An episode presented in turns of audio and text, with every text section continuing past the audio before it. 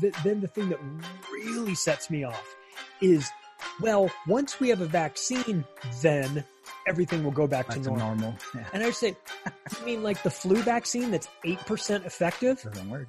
I catch If I, the made flu. a, if I had a brake pad manufacturing company for cars and my brake pads were 8% effective, I would be out of business. George Floyd was not taken out because he was black. George Floyd was taken out because he was owed major drug money by Derek Chauvin.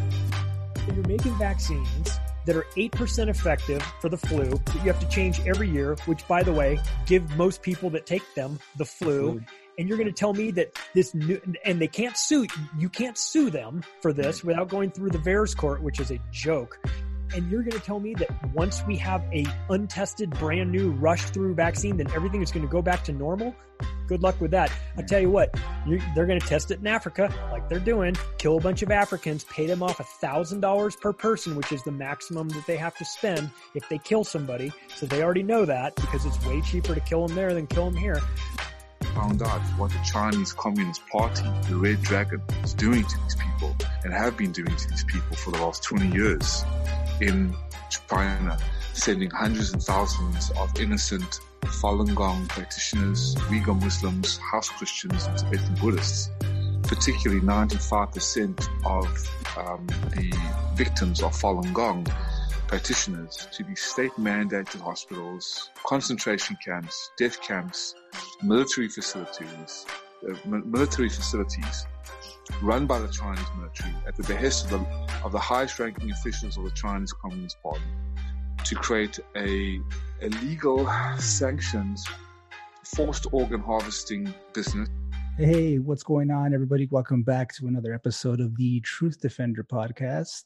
I am your host, Paul Aguilar. We are coming to you from the greatest country in the world, straight out of the heart of the Lone Star State, Dallas, Texas. Really appreciate you guys stopping in. If you guys are watching us on YouTube uh, and you aren't subscribers, please make sure that y'all subscribe and hit that bell icon as well. Um, also, hit that thumbs up button as well. That would really, really, really help us out. If you guys are on the go, you guys can find us on Spotify, Google Podcasts, Apple Podcasts, as well as iHeartRadio at Truth Defender Podcast. Uh, if you guys want to follow us on social media, you guys can find us on Twitter and Instagram. I'll have all the links down below in the description. Um, we also have a Discord as well if you guys want to join up on that.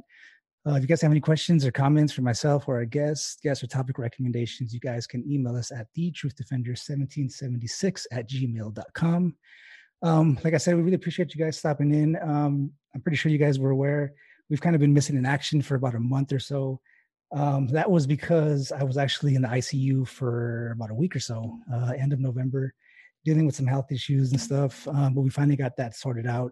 Um, came back, needed to get everything kind of back up and running. Got back to work, got back to school.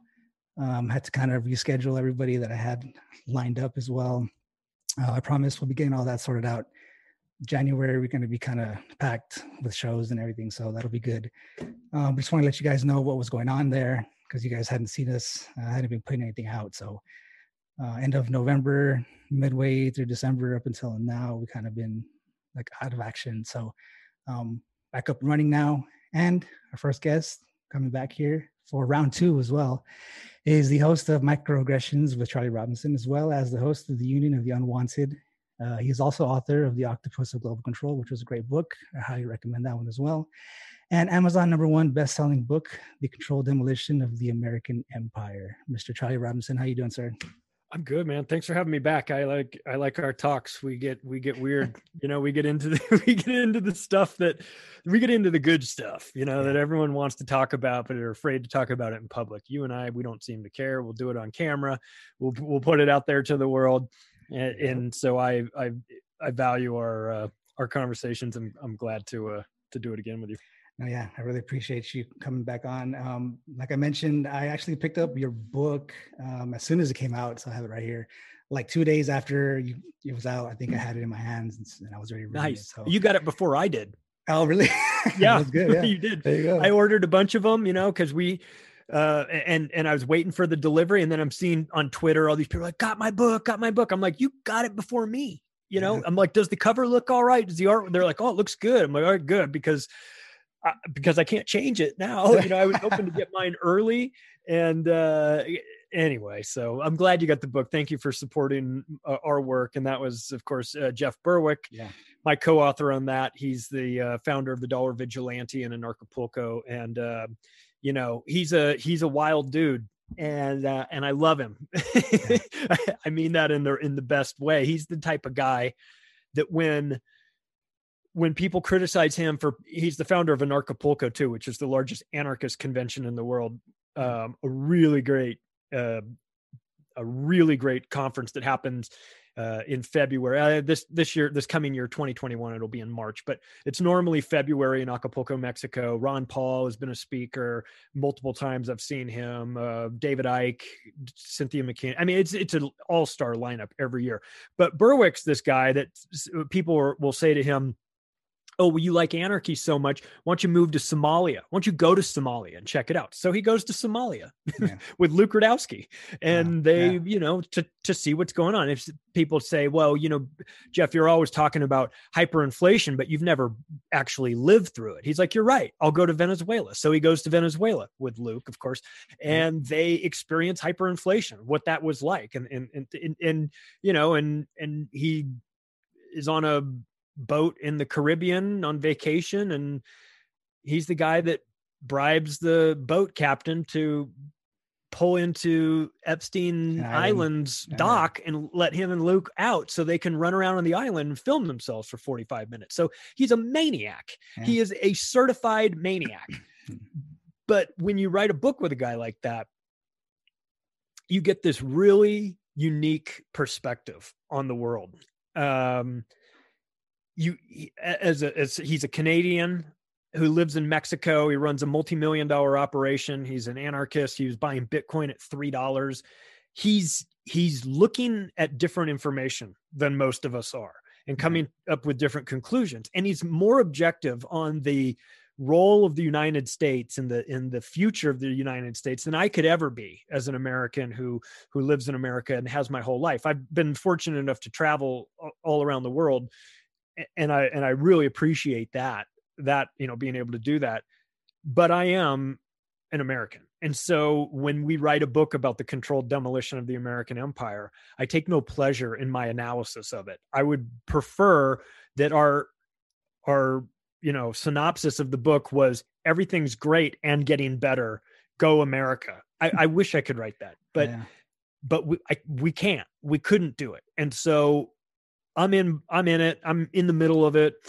Uh doing podcasts and writing books and and and Berwick is on the outside looking in and he's picking he's picking different things apart and we use his you know his financial background is important his anarchist background is important and and together i think we i think we put it in a uh, put the book together in a way that is logical and measured and 254 footnotes in it so it's backed up with with evidence of what we're saying because some of the things we're saying are you know even though it's measured Right. it's still crazy Yeah. you know when you write a sent when you when you put a, a bullet point in there that says that talking about a guy that that is arrested for collecting rainwater on his own property in Oregon, you have to put a footnote there because to show that article so people can read it, it because otherwise they'll think that you're lying to them because it's so preposterous. And so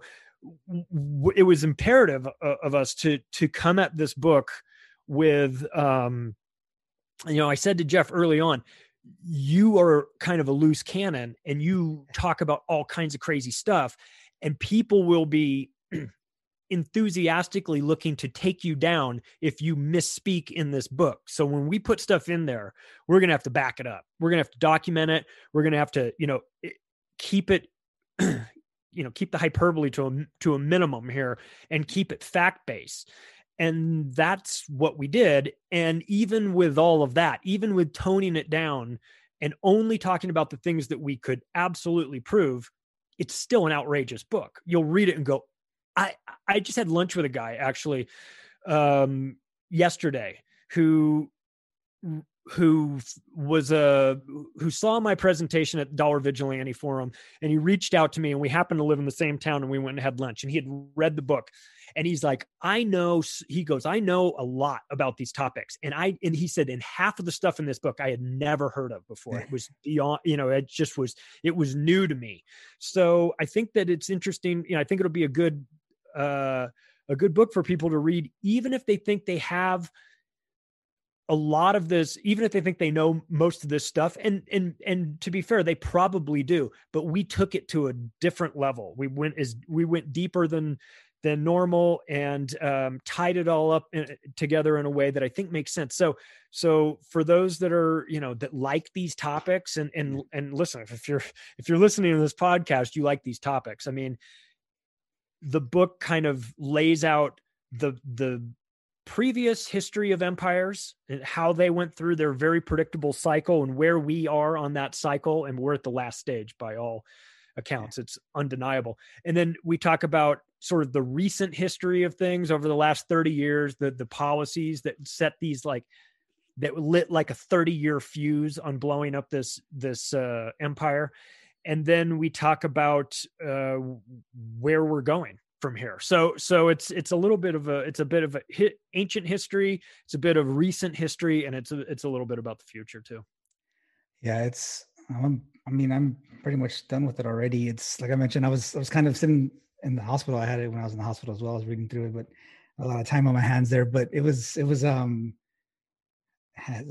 like you said, if if you read through it you have no idea of what you're reading through or like have any idea what these topics are about or that they even exist you would think that you were reading some kind of like crazy novel or something that somebody yeah. made up right? It's just but yeah. these are things that actually happened and and people like you guys lay out like how it started and how it kind of wound through and where it ended up and put all everything together. So it was a really great book. It's like i said i'm i'm already done with it. So it's i can highly recommend it. Like to anybody out there that wants it, you need to read this book. It's great. So, well, it's funny because we, the story behind it was that we started it in the summer of 2018 and um, didn't wind up releasing it until the Friday before the elections 2020.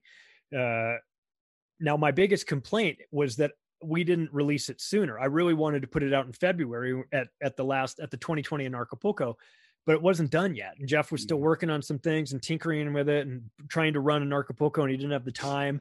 And so that kind of that deadline, it was just a deadline for me. I just thought it would be a good time to release it. That came and went and I was bummed out. I was like, man, it would have been so good to, to do it here at this, at, at Anarchapulco in front of all these people. They would totally get it. And then the COVID situation hit three weeks later. And I was like, whoa. And we were like, hang on, we've got to like pump the brakes and take a couple months and see how this thing plays out. And that's what happened. We waited until about August. Yeah. And I I said to Jeff, I've seen enough. What about you? And he said, I've yeah, I've seen enough too. Let's let's go. So we just both started writing, put that together, and then went and infused it throughout the whole book. So the book took two and a half years to write, but but there was a period in there where we were intentionally not writing it just to you know because we knew that the corona situation was going to have major impacts on everything. We knew it was going to, and it was going to be extremely relevant to the book. So yeah.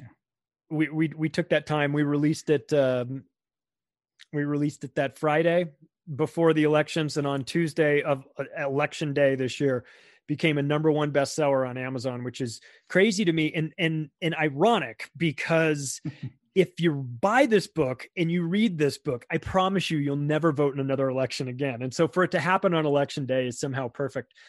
Um, and I think also that when you're talking about the end of an empire, it's um, it's a lot easier for people to understand that as a possibility now, as opposed to in February of this year. They would have it would have been a little bit more uh, complicated for them to go. Well, they'd say, you know, well, I yeah, I guess we could we could see the end of it, but I don't know. but after what we've gone through in 2020, when you're talking about the end, they're like, oh yeah, oh it's coming for sure. Like I'm surprised it hasn't happened already. So, so we were we were sort of like on the one hand waiting for the corona situation to play itself out and on the other hand make needing to make sure that we got the book out before everything did collapse you know so because you don't you never really know exactly when that will be so and in, in order to kind of paint this picture of um, of of where we currently are in this in this empire we had to start off with the history of it. And and we looked at at the roman empire as an example because most people know about that. They maybe don't know all the details but they know that it was a massive empire and militarily they were expanding way further than they should.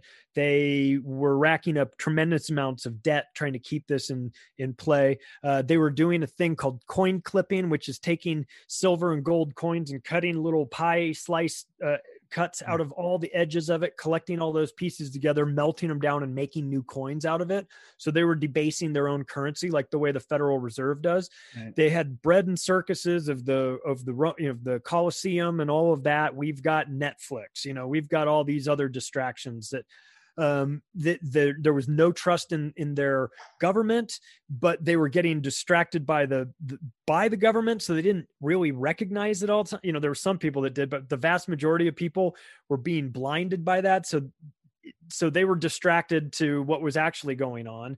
Uh, there was very little trust in their version of the media, and obviously our, our version. So we're seeing a lot of similarities between the end of our empire and the end of their empire. And one of the common threads uh, is that the people that are living inside that empire due to the propaganda that is being used against them they're always the last people to realize it's coming to an end. Everybody else on the outside can see it crystal clear.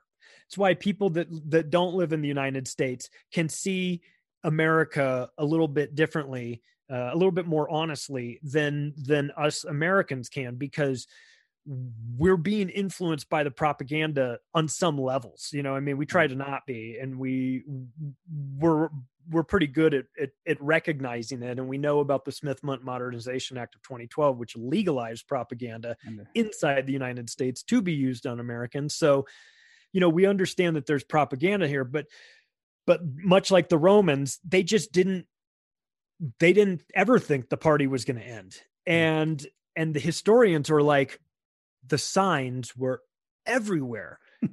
Why didn't you see it? Like, no sympathy for you, man. It was crystal clear this was happening. You guys were willfully ignorant. Well, that's kind of how we are. We're we're we're willfully ignorant that that the situation that we're in, uh, we believe is going to last forever. There's no evidence to suggest that this empire sh- should or will last forever. Mm-hmm. Um, we seem to think that j- we're printing trillions of dollars and that there's there's no price to be paid just because our currency hasn't hyperinflated yesterday or today. We mistakenly assume it won't hyperinflate tomorrow. At some point, it will. Yeah. You know, so there's all these things that we're in denial about, and we've got to get real honest with ourselves about our current situation, uh, who we have allowed to be in control of us, and what and, and you know and where we're headed. Because if we don't have this conversation, then a lot of people are going to be blindsided by this. And so, you know, Berwick and I put this out because we are feeling like if we have this information in our heads or in our on our podcasts or in our in his uh, financial news uh, services newsletters that he sends out to his you know thousands and thousands of paying customers for that. If we have this information and we don't get it out to the to the public and warn them like we're kind of dicks if you know what i mean? So so we felt like a,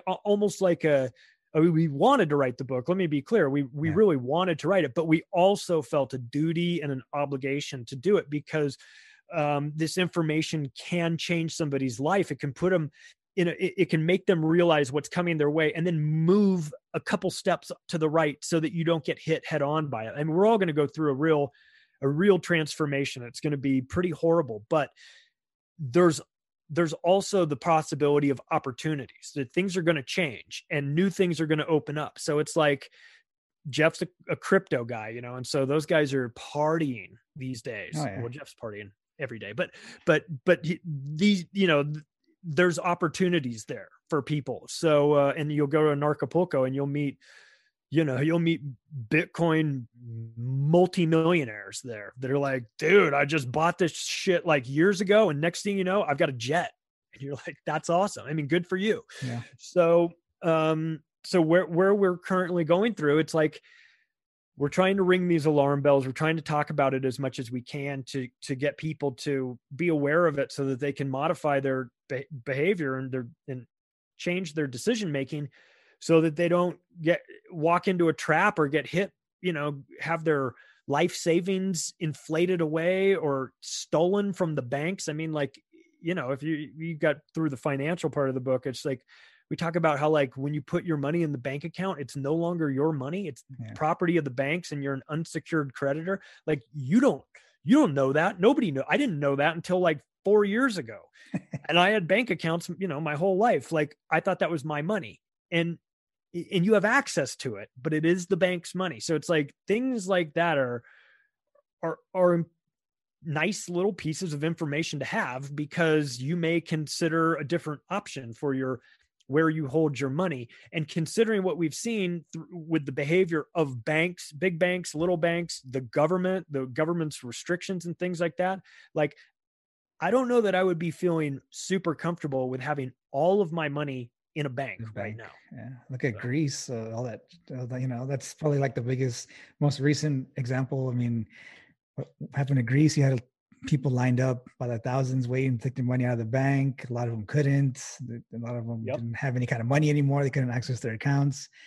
But yeah, I mean, shit's hitting the fan here lately. I mean, it's been hitting the fan for a long time, but this year, obviously more than others. It's COVID is here, and then the election things that's going on with this whole election fraud and this stupid COVID relief bill that you know. Oh God! President Trump just vetoed today, and I mean, you had things like money, our money, taxpayer money, going to Egypt. I think 1.3 billion.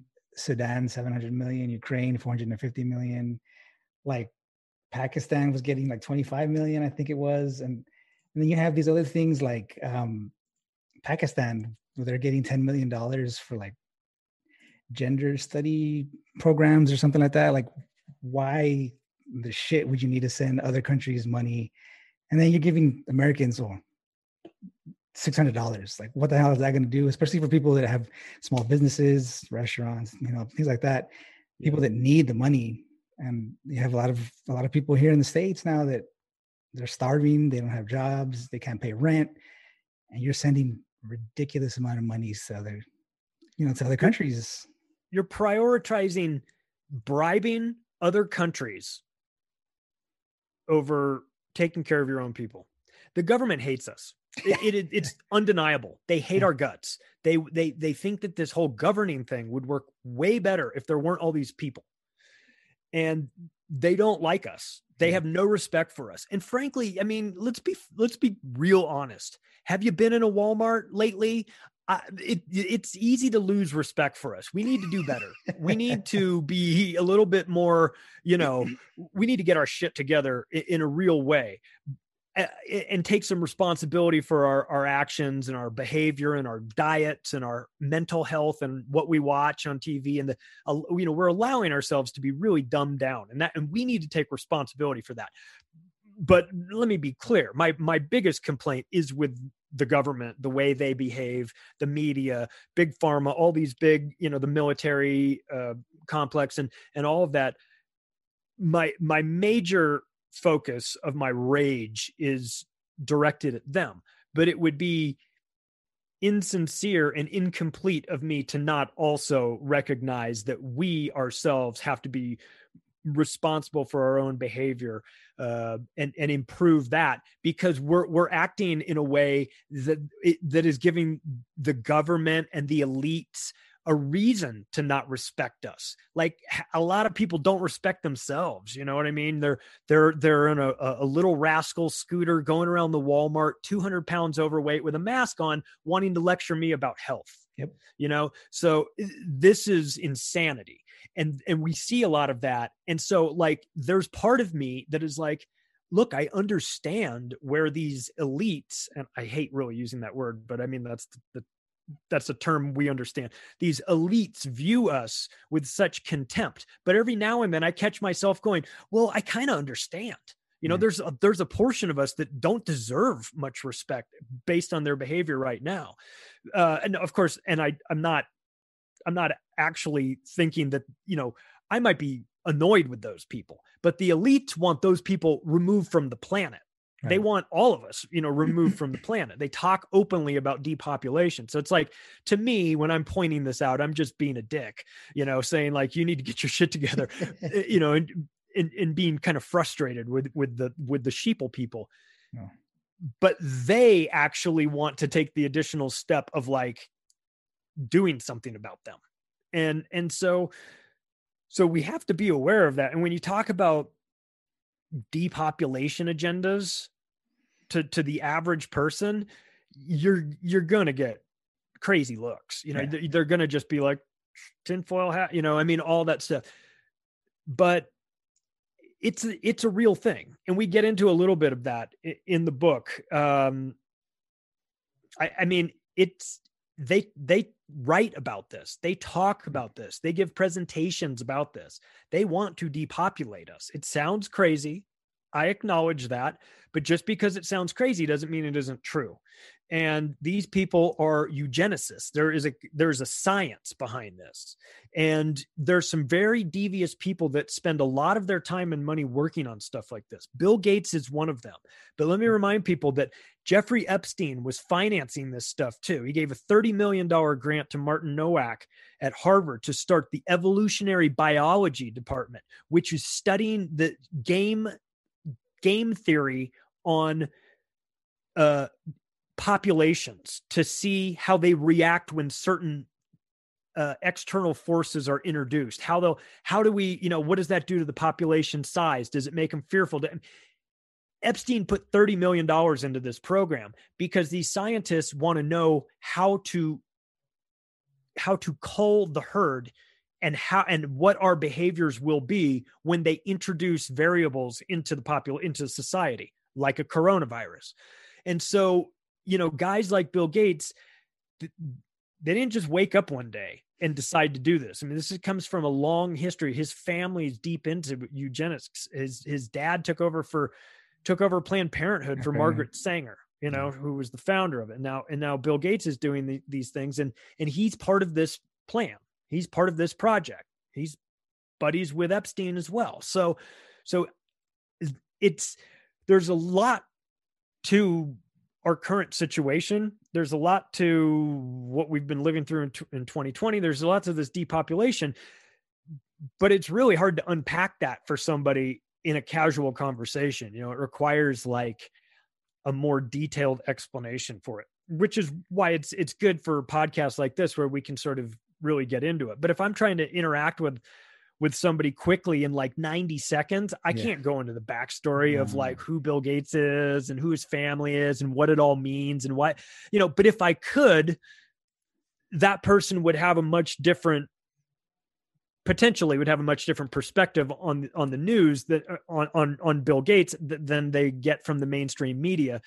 But it's like we're in this world where you're on social media and you can't do you can't do that long form argument you know? It's so everything's three sentences and it doesn't it just doesn't work for it. So we're in a really uh, uh, interesting time when it comes to communicating our message to people. It it we know it sounds crazy right off the bat. So we're trying to make it sound less crazy. But um but that's that's kind of where we are right now. Yeah, it's kind of rough when you talk about trying to relay that kind of information to other people. Sometimes I'll sit on Twitter and I see things that I want to respond to, and I just kind of sit there for like a minute or two, just thinking about, do I want to do the back and forth all night today? Because I know something's going to happen where someone's going to say something, and then I'll have information for that. But then somebody else jumps in, and then uh, more people jump in. I just like I'll just sit there and I'm just like, do I really want to do this right now? it's Like, exhausting do I have time to do this right now? And usually it's like one o'clock in the morning when I find these things, and I'm just like I got to get up for work in like four hours. do I want to do this right now? Maybe I'll wait till tomorrow. And it's and it's you know like in a way you can't like I don't blame them for not knowing, right? Because they don't know. But even when they don't know and you present it to them, they willfully don't want to know, right? They don't even want to look into it for any reason. like I said, it's just that that reaction, like like that knee jerk reaction, where it's just like, dude, you're a fucking tinfoil hat, and Yeah. like you're fucking crazy. Like you know, that's just that's what I run into a lot, obviously. But Mm. um, and it's just like I'll sit there and just like, you know what, I shouldn't have done this. so I just leave it alone and just be like, you know what, just do whatever you're doing, man. It, you know, like it works for you.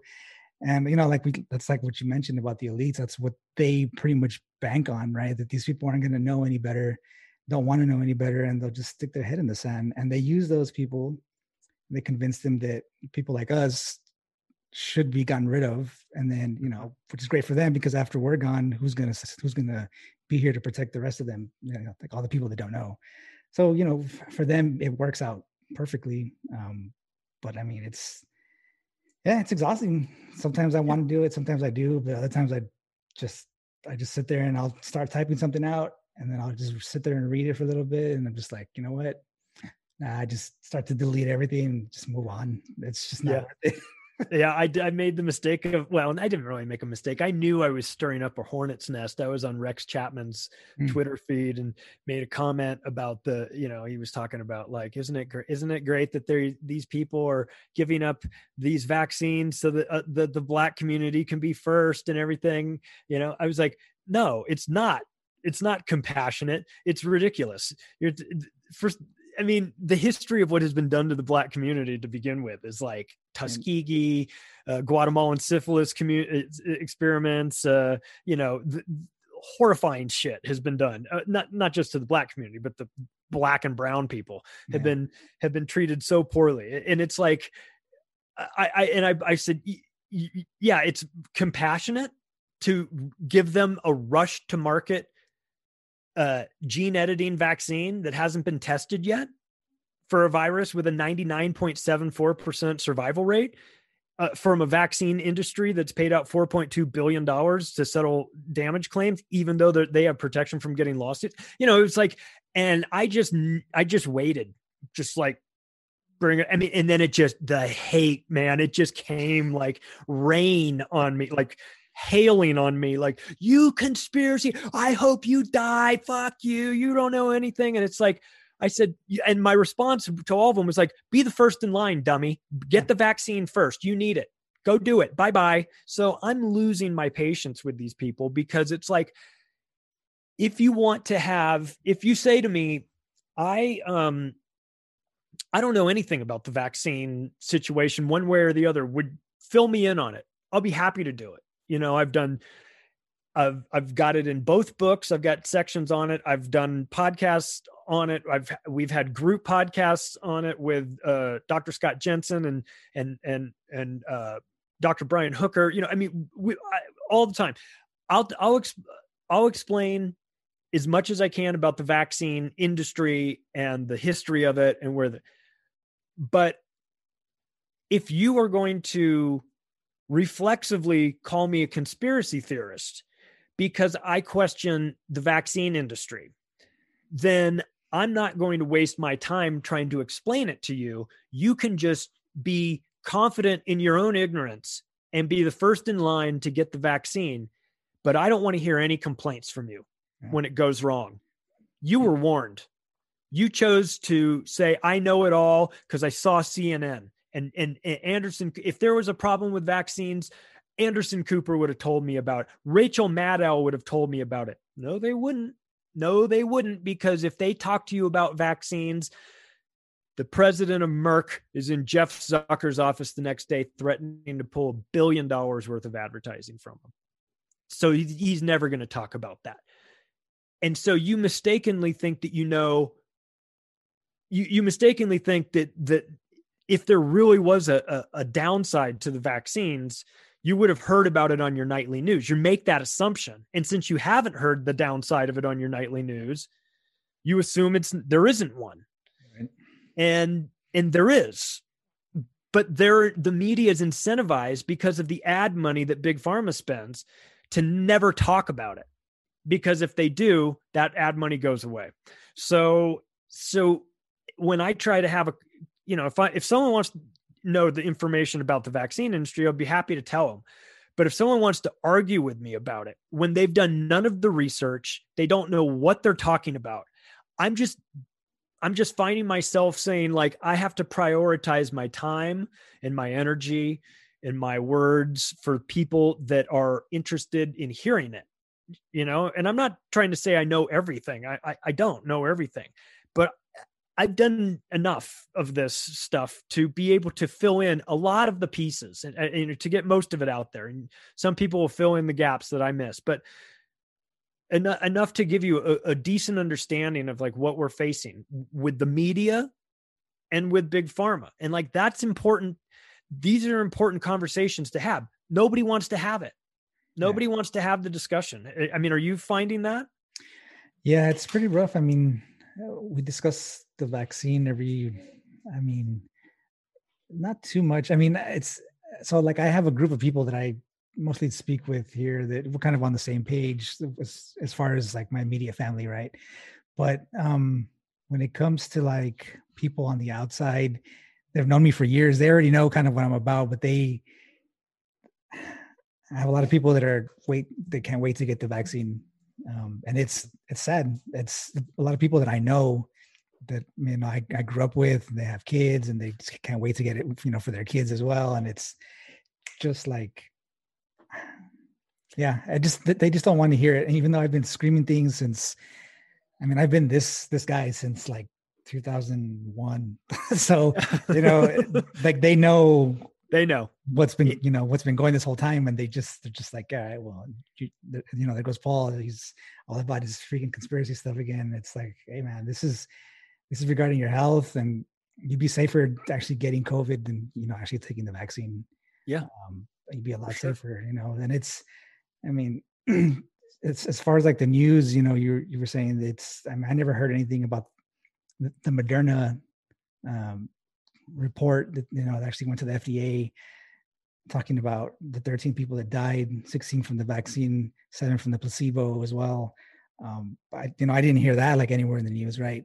but you have to actually read the FDA report to find out, you know, all these things. Now, granted, they were older people and stuff, you know, they didn't die until like later on after freaking dose one, or some of them died after the second dose. But you know, the fact that they died because of the vaccine, you know, it's just like yeah.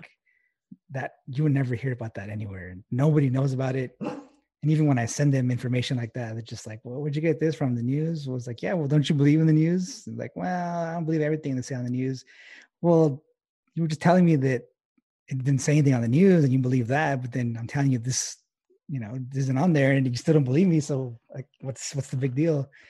And it's just, it's just too much like mental gymnastics to get through. it's not worth it. Yeah.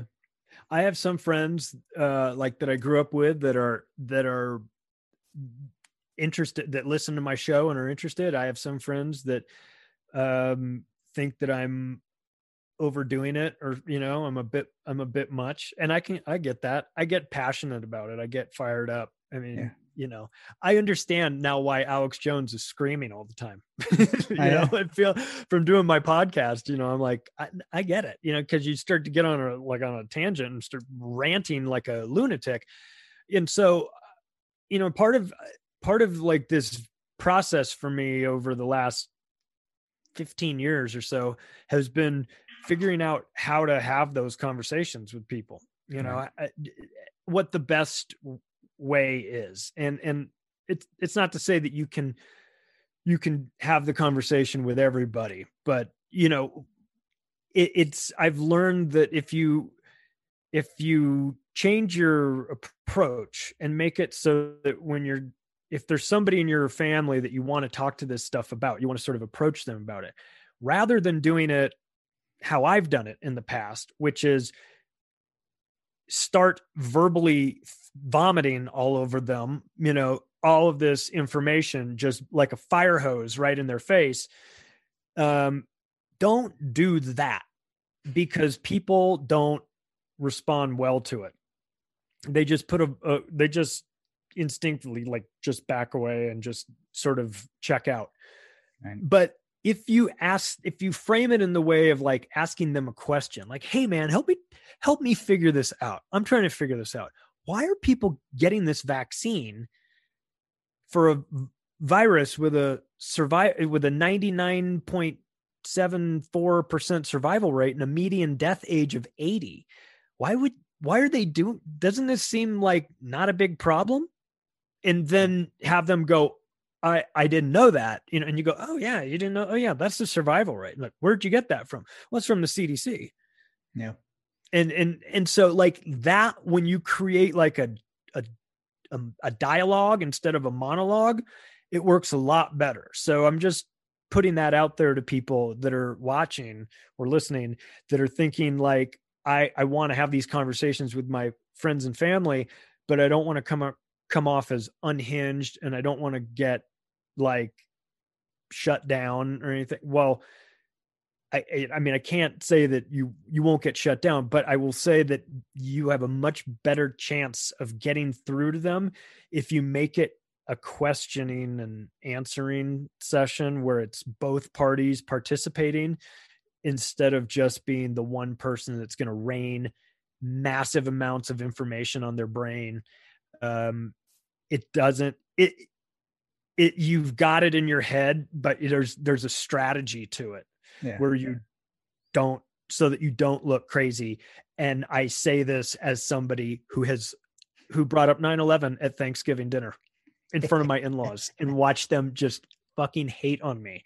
Yeah. and and what was even worse was that i it, this was like 2006 i think. And i didn't have my argument put together really well so i didn't eh, you know what i mean? So it was like mm-hmm.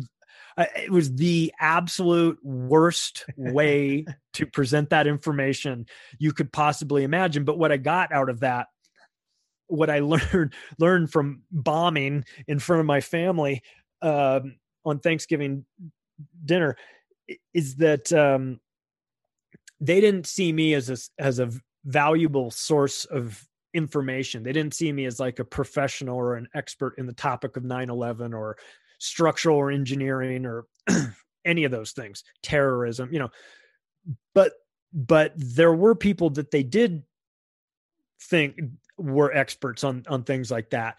People like, you know, George Bush or uh you know, uh Anderson Cooper or Tom Brokaw or whatever or these news people. So what I did when I wrote my octopus book was I went out and I found all of you know all of these topics that i was writing about i would punctuate it with quotes from these people. So and they would be like recognizable like the clintons and bushes and obamas and and things like that. I would put these quotes in there and you'd be forced to read it and you'd be like i had no idea that person said that. And it's like right. oh yeah if you knew that they said that would that change your mind about this particular event? And it'd be like well yeah i mean so so what i found was that they didn't view me as a as a as a expert source but they viewed some of these other people. So i just gathered up all their words and put it in the book. And so there's seven that's the the first book that you mentioned the octopus of global control. There's 700 quotes in there from uh, 500 different people that sort of paint this picture. And and so that's that was um that was one way that I was able to to get through to you know to to people was to was to bring in these other voices. So when you're trying to get when you're trying to have these conversations with your friends and family and they're looking at you like you're not an expert on this, why are you telling me this? um my book is a good resource that you can give to them because then it's not you saying it it's me saying it but it's also all of these other these 500 other people talking about this so like as an example you want to talk to your friends and family about the new world order and you know that when you bring that up they're going to like roll their eyes and tinfoil hat and do all that stuff to you but what they want but what they don't know is that George H.W. Bush talked about the New World Order over 200 times during his four years in office as president on mm-hmm. camera and in public. And the Queen has talked about it, and the Pope has talked about it, and John Kerry talks about it, and Tony Blair talks about it. And and I can put together 17 references in a row of all these people talking about this new world order. So right then it's like, okay, this is a real thing. This is not us tinfoil hat people making up a term and calling them this. We're reporting on them calling themselves this. That's why we're writing it. And so th- that sort of that helps to to get people you know, to break through to people when they can see other people actually talking about these events too in quotes that they would you know how would they ever know that somebody said this but it's like they said it this is where they say like henry kissinger saying you know i think that we should uh, eliminate half of the population, you know, reduce the population of the, of the planet by half, you know, and it's like, when, when you say, well, Henry Kissinger is a is a eugenicist who wants, you know, wants is running a depopulation agenda. People get the fuck out of here with that. And you're like, here's his quote. Would you like to see him on camera saying this? Yeah. You know, so it's like, oh, okay. Well, well maybe you're not crazy. So that's that's kind of how I, I had to I had to learn how to have these conversations with people from tripping on my own dick and embarrassing myself and and figuring it out. So i'll you can spare yourself the humiliation of having to go through what i went through um and and just take my word for it. So uh, and if you want to take it the additional step in, of, of getting the book and sending it to people in your uh, in your family uh, that might not be a bad idea either because it it I, I laid it out in a way that makes a whole lot of sense but also is is kind of funny too. You know it's it's yeah. punctuated let's face it if you've read the book you know it's it's heavy duty shit. Yeah so you've got to put like humor in there. So i got carlin quotes and joe rogan quotes and joe rogan talking about dmt equals mushrooms times a million plus aliens you know i mean I, all these crazy things that i that i found. So it's it's a it's a heavy book for people and it'll it'll get it'll get them into the uh you know uh, get them like a a couple different colored conspiracy belts, you know, if you want to do the conspiracy black belt analogy. Uh, and it'll it'll probably crack them up in the in the process because we got to laugh, man. We got to laugh, Paul, at the at the insanity of of of what we're experiencing. I mean, it's serious, and like you and I get like we can geek out on this stuff for for hours, but we also have to recognize like how insane everything has gotten, and that it is it is it's kind of it's kind of funny in a way. I mean, it, it would be funnier if people weren't actually getting hurt or getting their having their lives uh, destroyed. But like, it, we keep catching governors out at dinners without masks in massive groups of people mm-hmm. after literally hours earlier telling people not to do that. We, have got to admit that's kind of funny. I mean, yeah. it's shitty and it's and it's just government personified but it's also humorous because you're like, of course you're doing that. Of course you fucking assholes are doing that. Yeah. You know, so it's it's it's been the it's been the worst year, and also the kind of the the the craziest, funniest, weirdest year ever. Yeah, yeah. I mean, I have those issues when I, you know, talk about like the medical stuff, and obviously I'm not a doctor, so I get a lot of, well, did you go to medical school? Are you a doctor? It's just like no, but but a lot of the people that go to medical school don't know this stuff either. So what the fuck are you talking about? Like you right. don't know, you know? So I guarantee you every single doctor that went to med- medical school has no idea how a vaccine is made, what goes into it, what's in it. You know, they just they get paid to like issue them out. So that's that's all they know, right?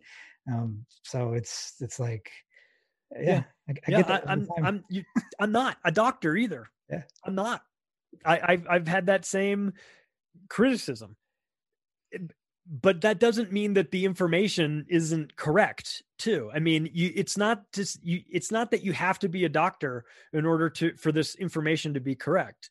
It's in fact being a doctor kind of puts you in a in a, a position where you're forced to ignore it I mean, the, the, the, pediatricians are sort of forced to ignore the fact that vaccines may be responsible for part of the autism epidemic. They don't want to even believe it because to understand it and to know it is to then question their 25 year career as a pediatrician and knowing that they were a part of it and like what sort of guilt, what sort of psychological ramifications does that mean for them you know um, and do they break away from now that they know that do they change their practice and not do it? I mean and then like there's social pressure for these doctors. I mean look the the vaccine situation is is is real.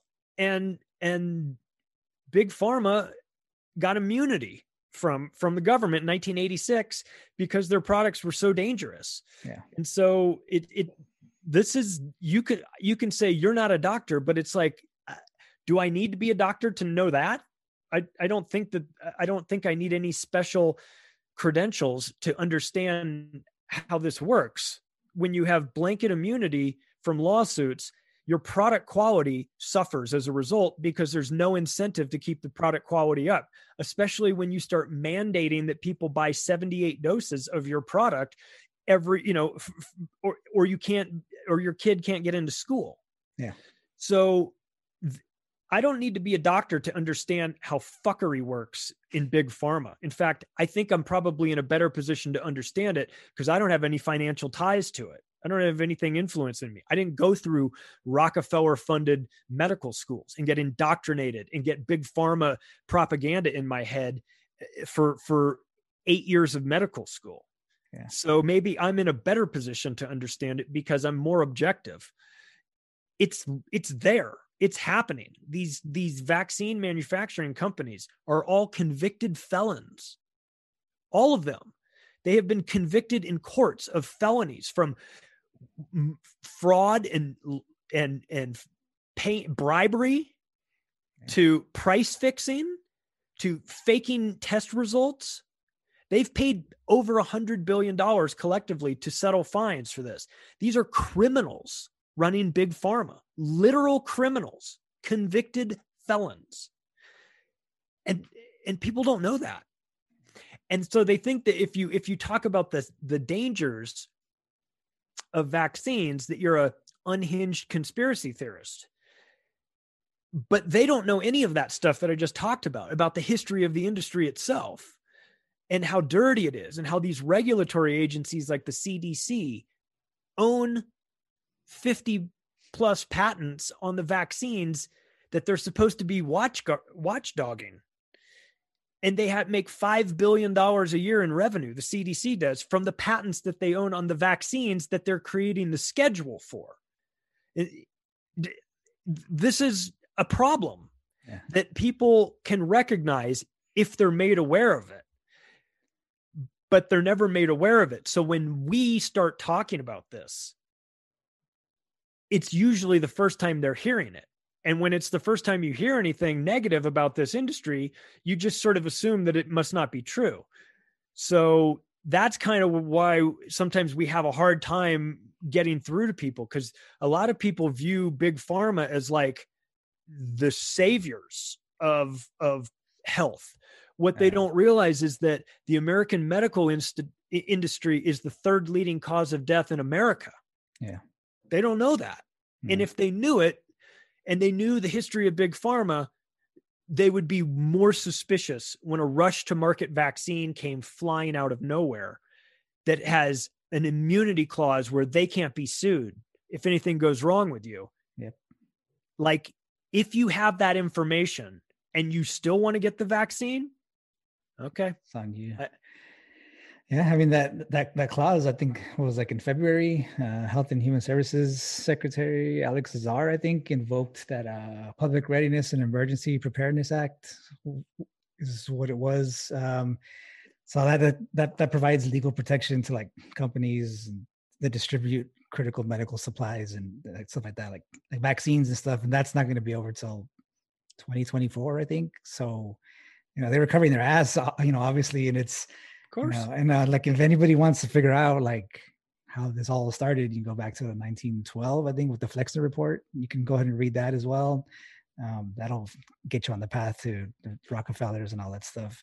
Yep. Changing the whole medical system around. Now all these doctors that did like holistic and homeopathy and stuff like that, which was the original medicine. Now all those people now are listed as quacks, you know, obviously, but that was it's not alternative medicine. That was the original medicine. The alternative medicine is what we have now, obviously, with all these fucking chemicals and shit. But yes. it's it's it's ridiculous. It's and and for people that are trying to figure out why the rockefellers got in the medical industry it's because they were always in the oil business and petroleum is used to make these synthetic medicines Right. uh, and so it was just another industry that could that they could sell petroleum too. And and and also it's and make a lot of money at the same time. So they cre- the rockefeller family and foundation they they're the ones that created the big pharma industry and really brought that up. So just just for people to get kind of an overview if you know how evil the rockefellers are just know that they're the ones that started the big pharma industry So, and financed all of the medical schools to give them a, a very specific.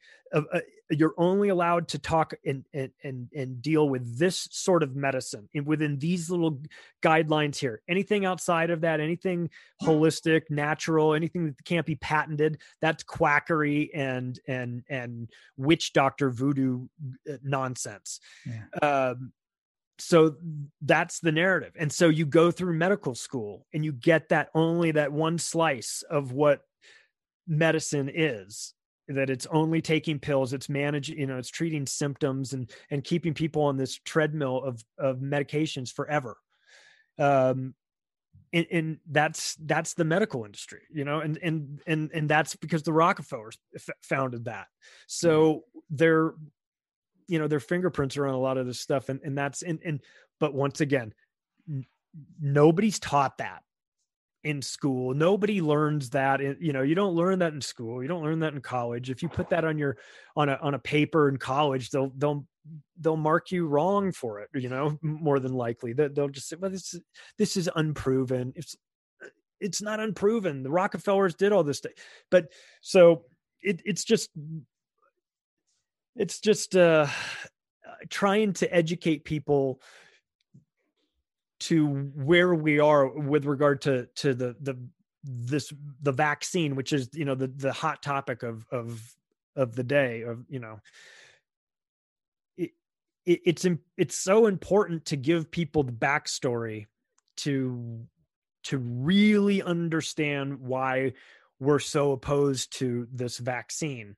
Um, and and and and real and for people to realize that this isn't conspiracy theory this is conspiracy analysis this yeah. is these are actual conspiracies that have been going on for a long long time in with the with the way big pharma operates in their relationship with cdc and the fda and these agencies that, that are supposed to be watchdogs but the people are shuffling from one place to the other over and over again and nothing is really getting you know uh, overseen. So it, it's just it's so important for people to know this history of it.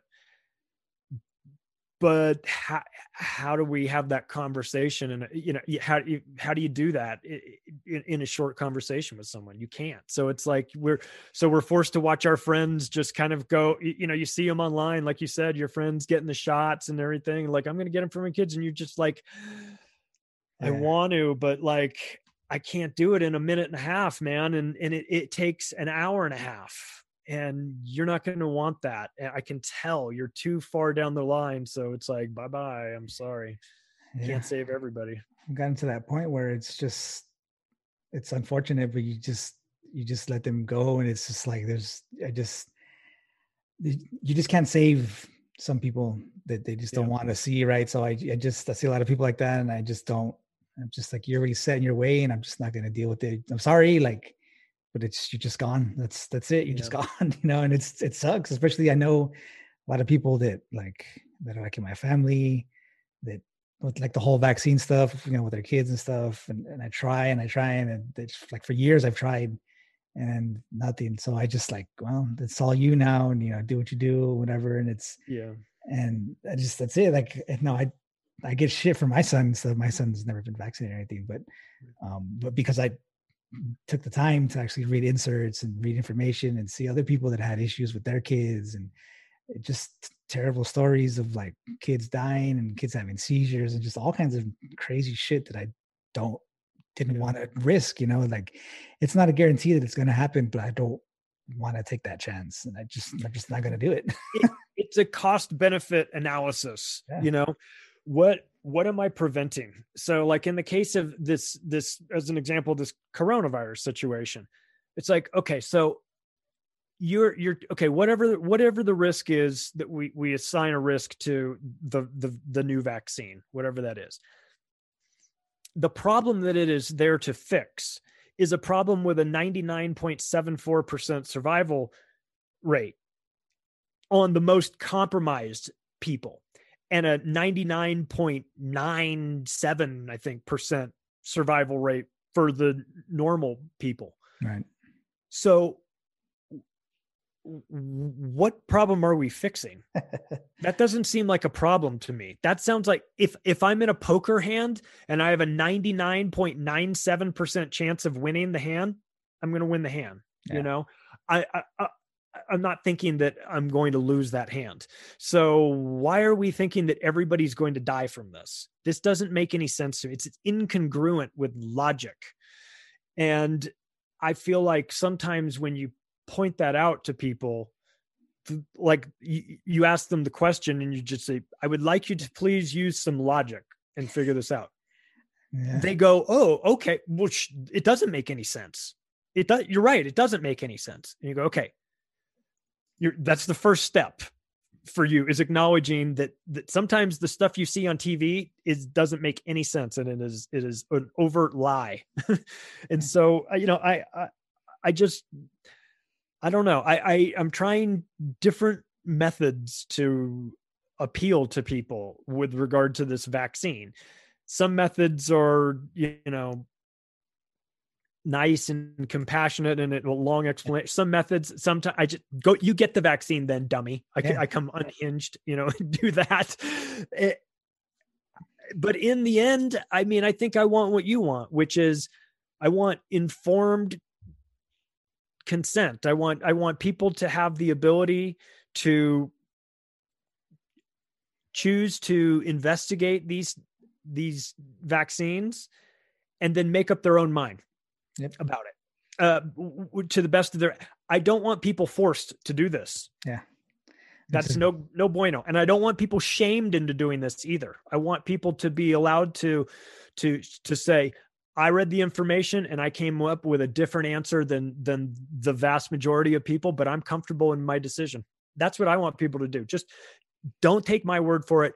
Read the information, look into it, and and and and just play the numbers out and see what what are you trading in. You're trading the potential from a a, a rush to market experimental vaccine that hasn't even finished its third stage trial yet, made by a company that is a convicted felon that's paid billions of dollars in fines, you're going to take that and inject it into your body to survive something with a 99.97% survival rate.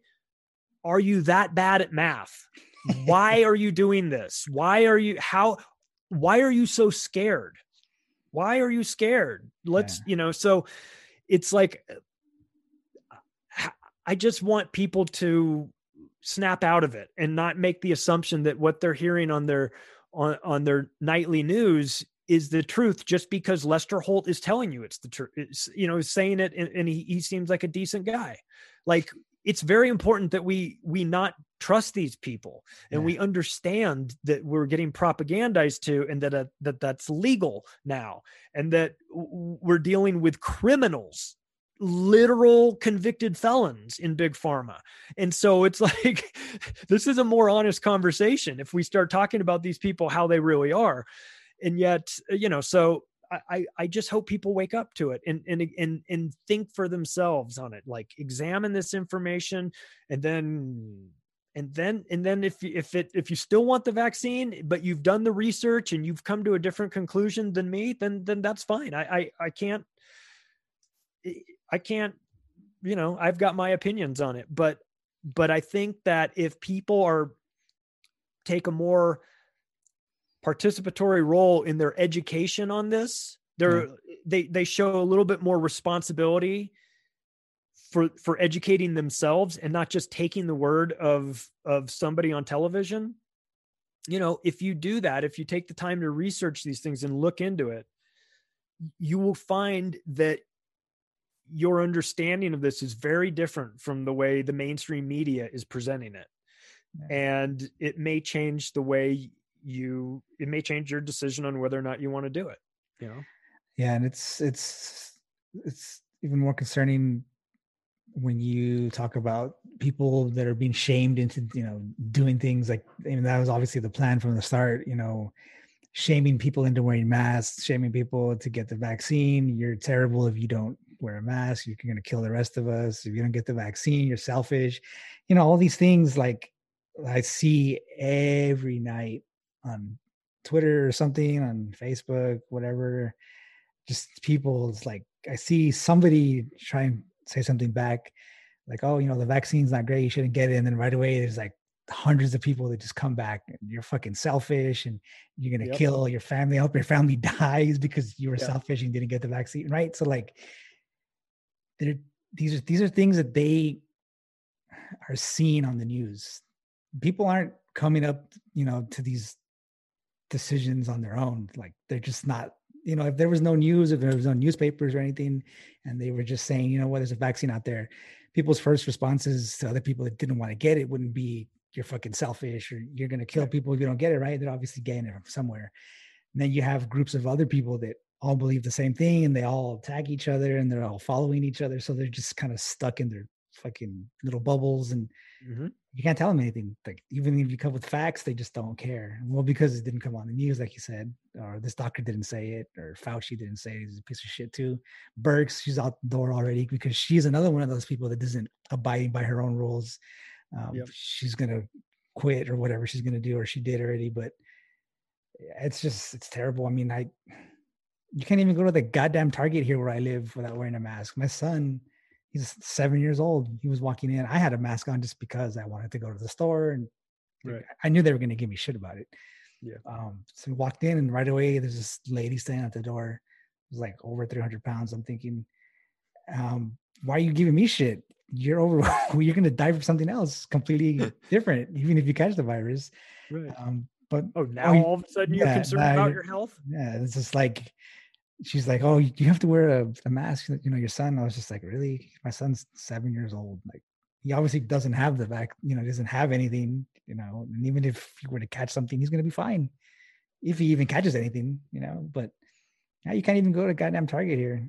Even Walmart, they only have like one side open, like one door, so they can monitor everybody walking in and out, make sure they have a mask on. You know, stuff like that. It's just they they scared everybody like their job is done like they they what they wanted to do everybody's fucking freaked out nobody wants to say anything different because they don't want to get yelled at or they want to get shamed in front of other people and you know that was the plan that was the plan from the start.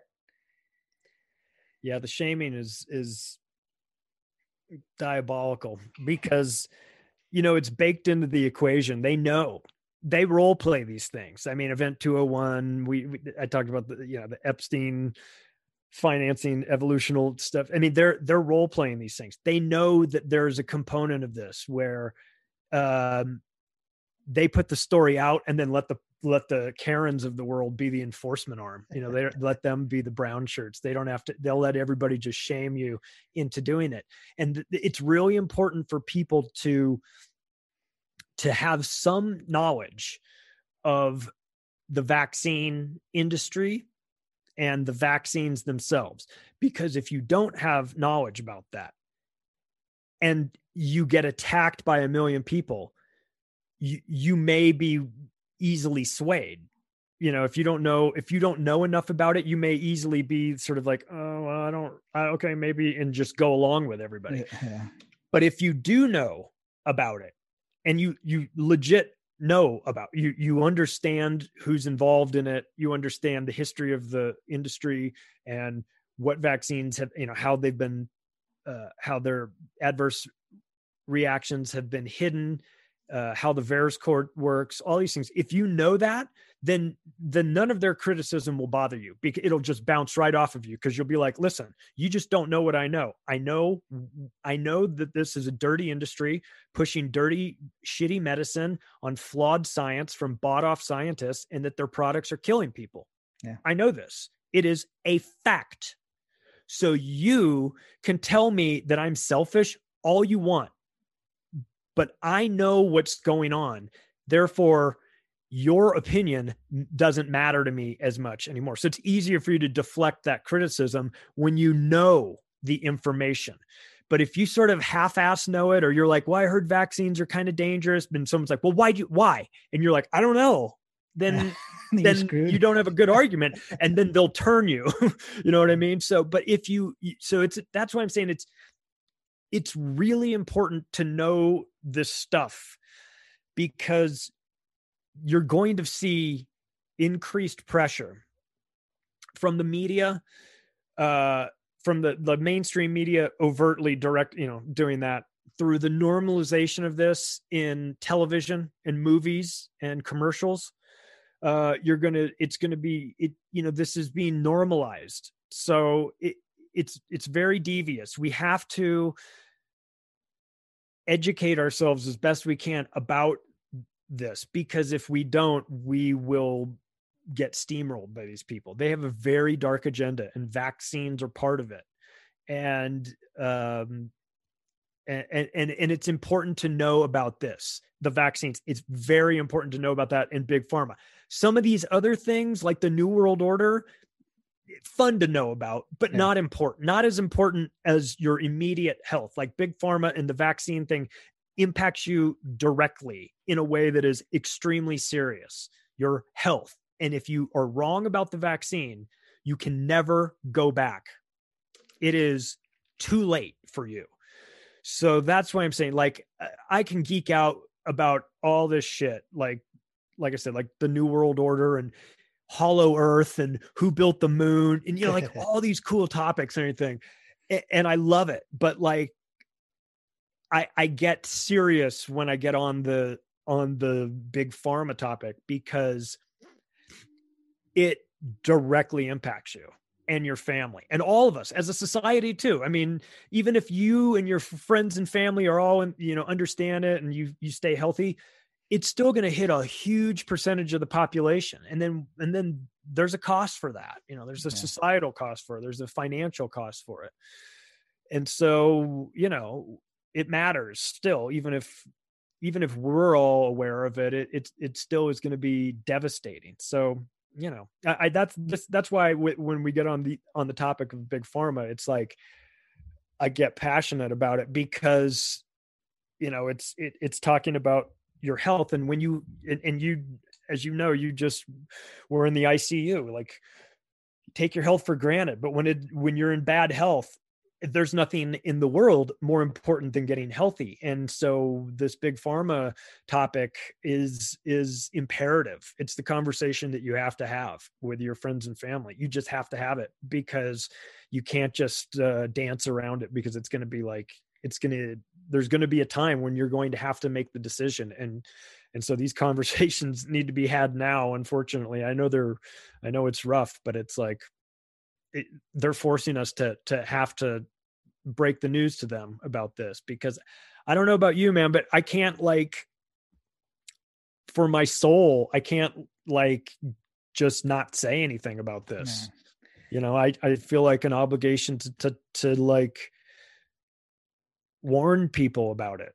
Yeah. Not in like a trying to terrify them, but like just try to gently educate them about it because I feel so like it's it's just it's it's so diabolical what they're doing it's so shitty because they're preying on everybody's trust of the medical industry and and trust the doctors and trust from the media and the president's taking it and the, this person's taking it and the queen's going to take it and all this stuff and it's like it's all a gigantic sales pitch to lure you in to it can't even you know? get you can't even get nurses in hospitals to take it. You know, those all those right. They were getting it, supposedly getting it like live on TV. They were getting freaking syringes that were empty, or you know, and they, oh well, he took the wrong one. We're gonna give him another one later. And okay, yeah, sure. And then yeah, right. That chick that took it, and then she fainted on the news. So yeah. you know, it's just like, what the fuck is going on here? Like, even people that are in the medical field don't want to take it.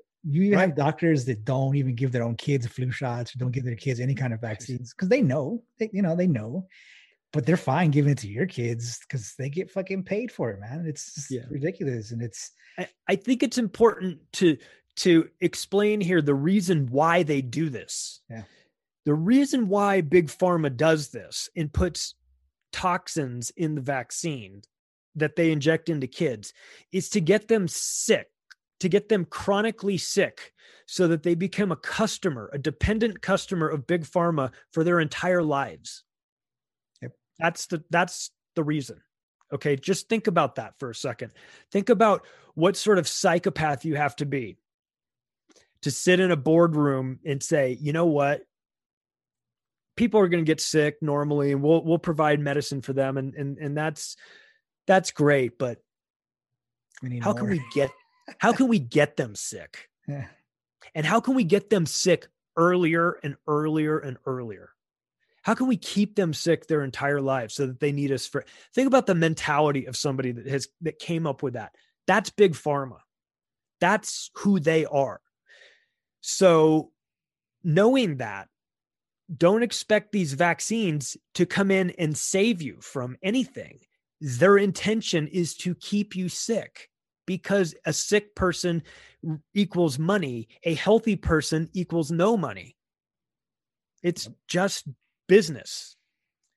Yeah, eh, for people that don't see it, I mean, look at the schedule for for kids vaccines, how that's jumped over the last 20 years to kids maybe getting one or two vaccines when they're little to now having like 10 15 vaccines before the age of two years old or you know whatever it is. And and why is that? I mean are we getting are we are we finding more freaking diseases or whatever nowadays than there were you know way back then? No i mean there was a lot more obviously back then i mean you would think that us being more civilized now you know we have like all this fucking technology and stuff that that people would be getting a lot healthier obviously so why would there need to be this entire like this jump in vaccines all of a sudden. I mean, we, I mean, a lot more people are getting polio from the vaccine than there was, you know, than there, than there is actual people getting it like out in the wild, right? So, I mean, connect the dots. You know, for a lot of people, and, they just don't connect the dots. That's it. You know, that's it. And and,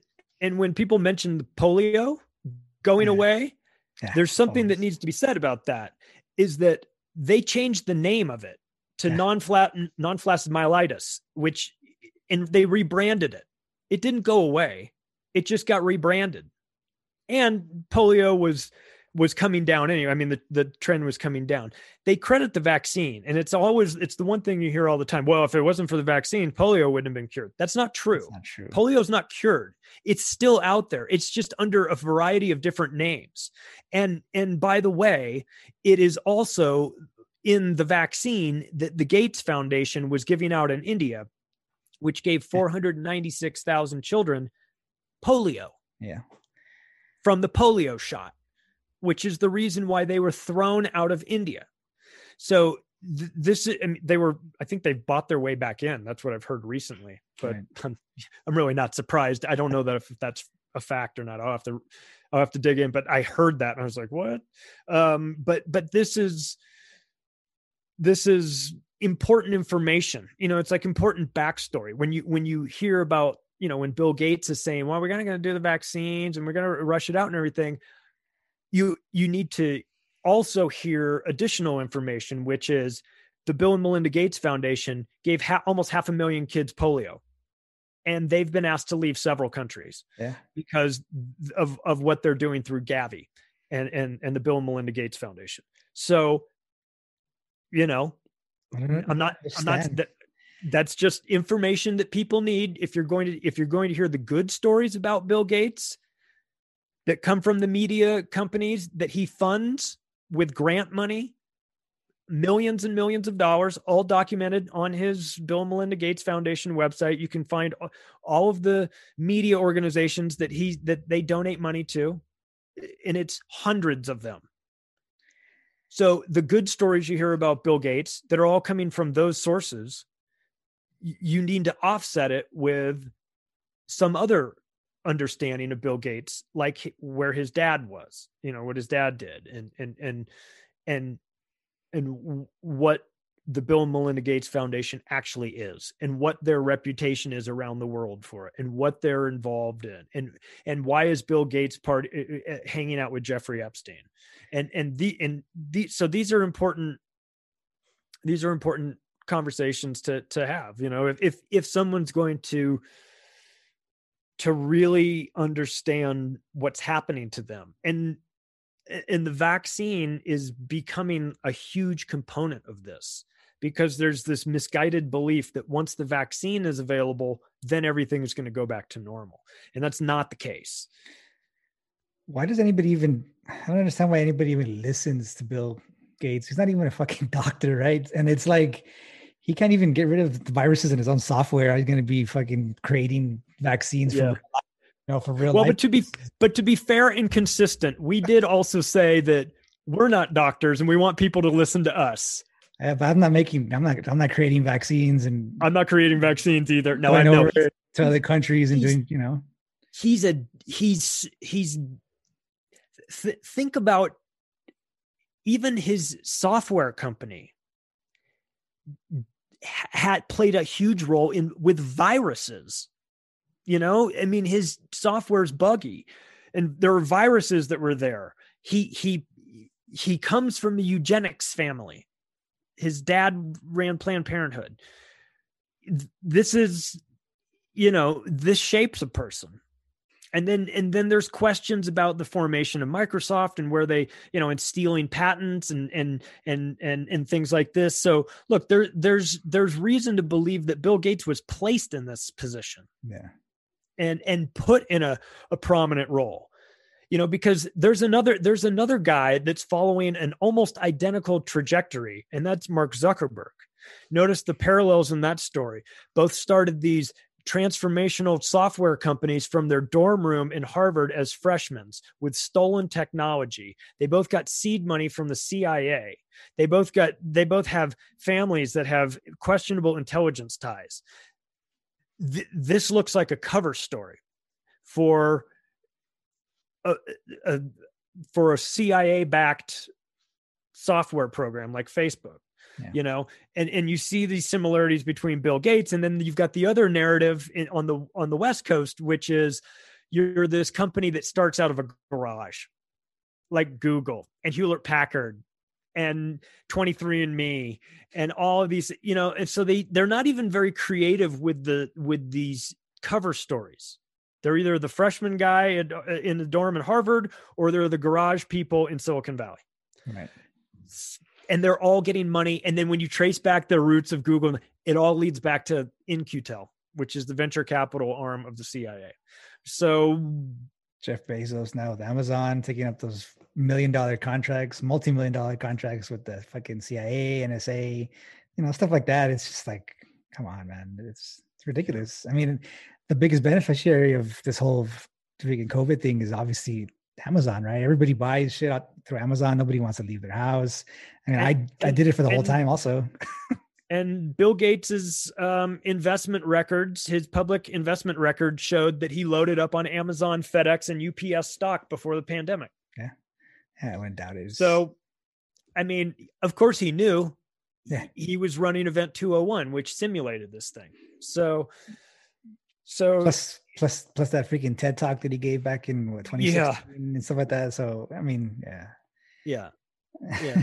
so it it's it's so we we have this frustration of um of people you know calling us conspiracy theorists or whatever they do um because we will say something like keep your eyes on bill gates that's a guy you you, you shouldn't trust and but yet i can give i can go on for 15 or 20 minutes about the history of bill gates. And that person will will choose to never hear any of that information. And and therefore their their opinion of bill gates is totally different. And Yeah. it so it's it's tough to make that breakthrough. But if if if people will just kind of give it a chance it's like listen i didn't just wake up today and decide to think that bill gates is a bad guy it's based on some substantial evidence that over a, a very long history that that if you knew it would make you question who this guy is and why he's in charge of the vaccine program in this country. And and and if you know you know because if you know who he really is you will look at this vaccine program as not a not a savior to humanity but a eugenics operation a sterilization program. And you go well sterilizations in the vaccine. You're oh stop it. You're you're no no no. The world health organization the organization that's running this whole thing was busted putting sterilants in the tetanus vaccine that they were handing out in Kenya. And they denied that at first, but they later admitted it in court and also added that they had been running the program for 10 years. Yeah. putting ster- intentionally putting sterilants in the tetanus vaccine in Kenya for 10 years. That's the World Health Organization admitted to doing that.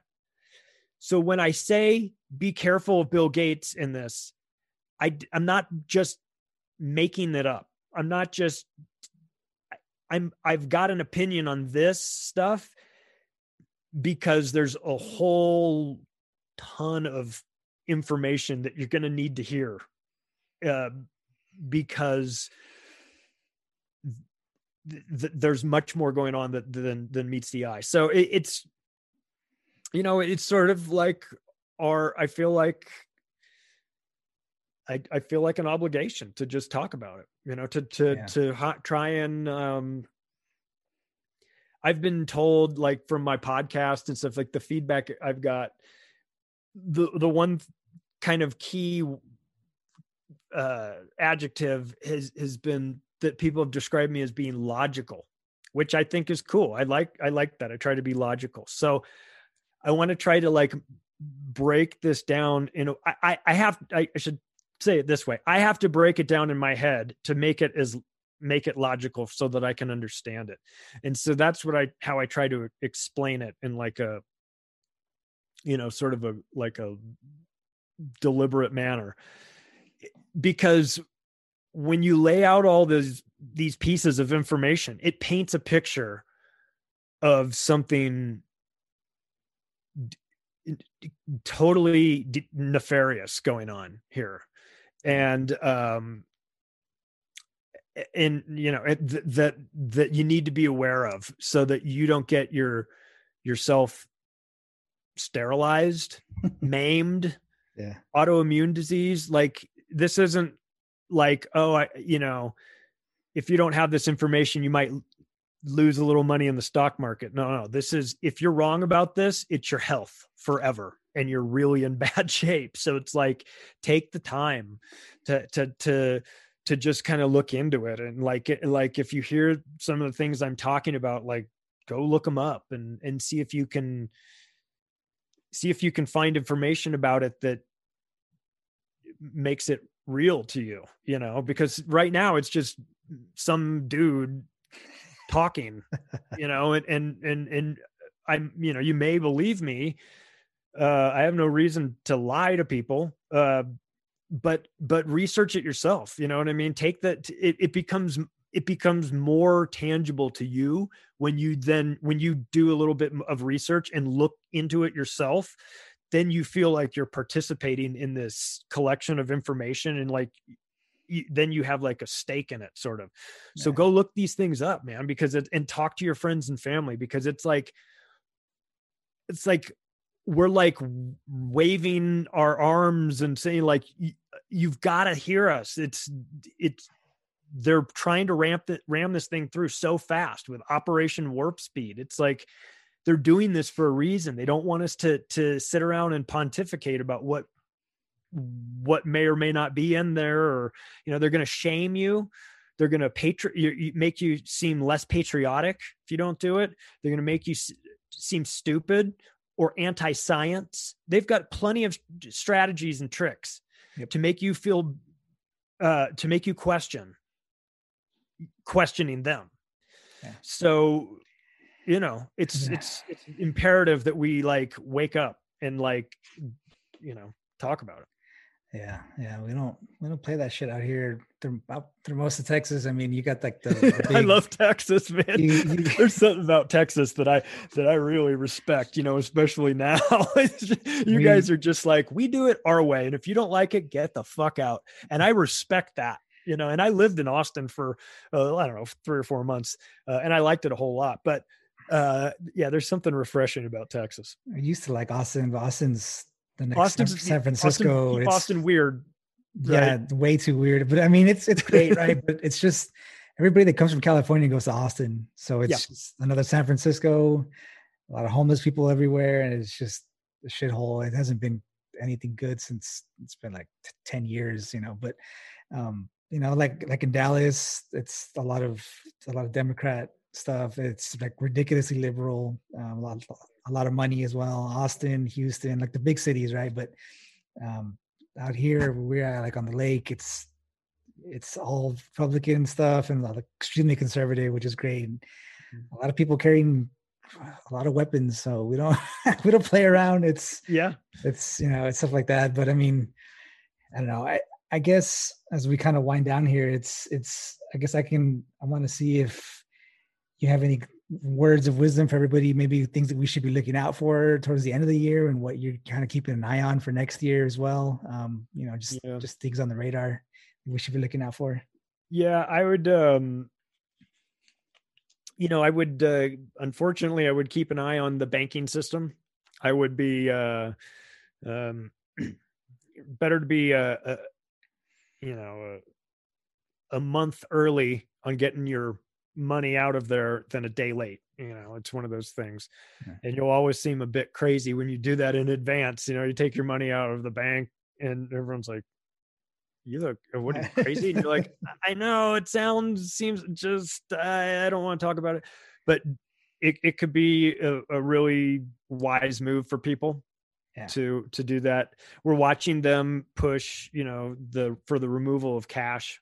We're seeing that uh lately uh, demonizing it as oh coronavirus lives on dollar bills. It's like stop you know just um and and and you know so be aware of the you know the banking situation. Um i don't know be nice to try to be as nice as you can to people. I mean it, it, I have to keep reminding myself that because it's like everybody we're all on edge and you know we're all stressed out and people don't know if they have jobs or or you know their mental health is is I mean so I have to like I have to check myself sometimes because uh, I I was you know I get so frustrated but I'm like I yeah okay.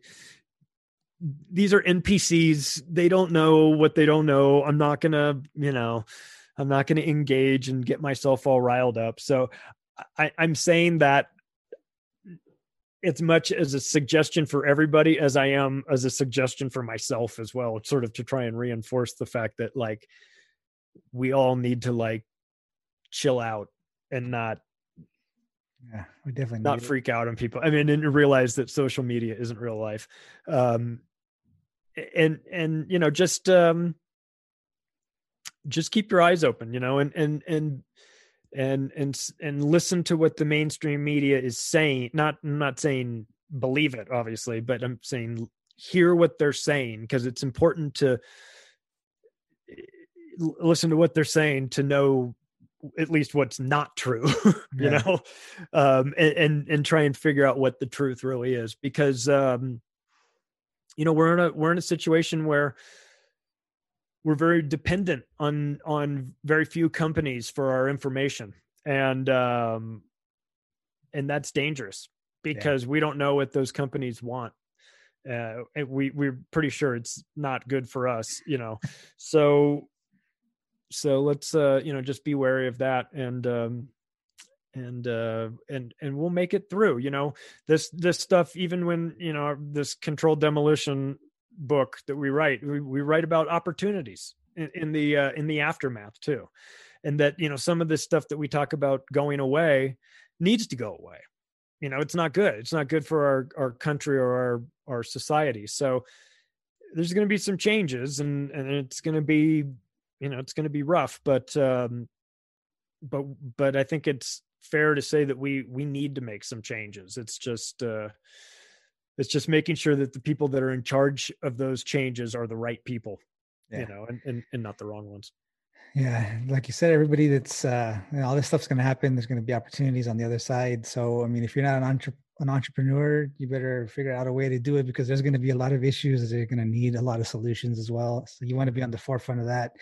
Um like myself we're already making moves here to not be reliant on a job or like a paycheck from somebody else. So we have a lot of things coming up here. Um, hopefully next year everything kind of picks up off the ground. Um, so that's going to be fun. Hopefully that kicks off the way we wanted to as well. But um, yeah, so I mean, number one best-selling on Amazon as well. Uh, Controlled Demolition of the American Empire, as well as The Octopus of Global Control, which is another great book that I would highly recommend. Um, Macroaggressions, as well as the podcast. Where can we find um, that podcast? You can find it on Apple, Spotify, iHeartRadio, Rokfin, YouTube, and David Icke's video platform Ickonic. Awesome. Yeah, I saw that um, episode you had with him on there as well. That was great. Yeah, yeah, yeah we're good.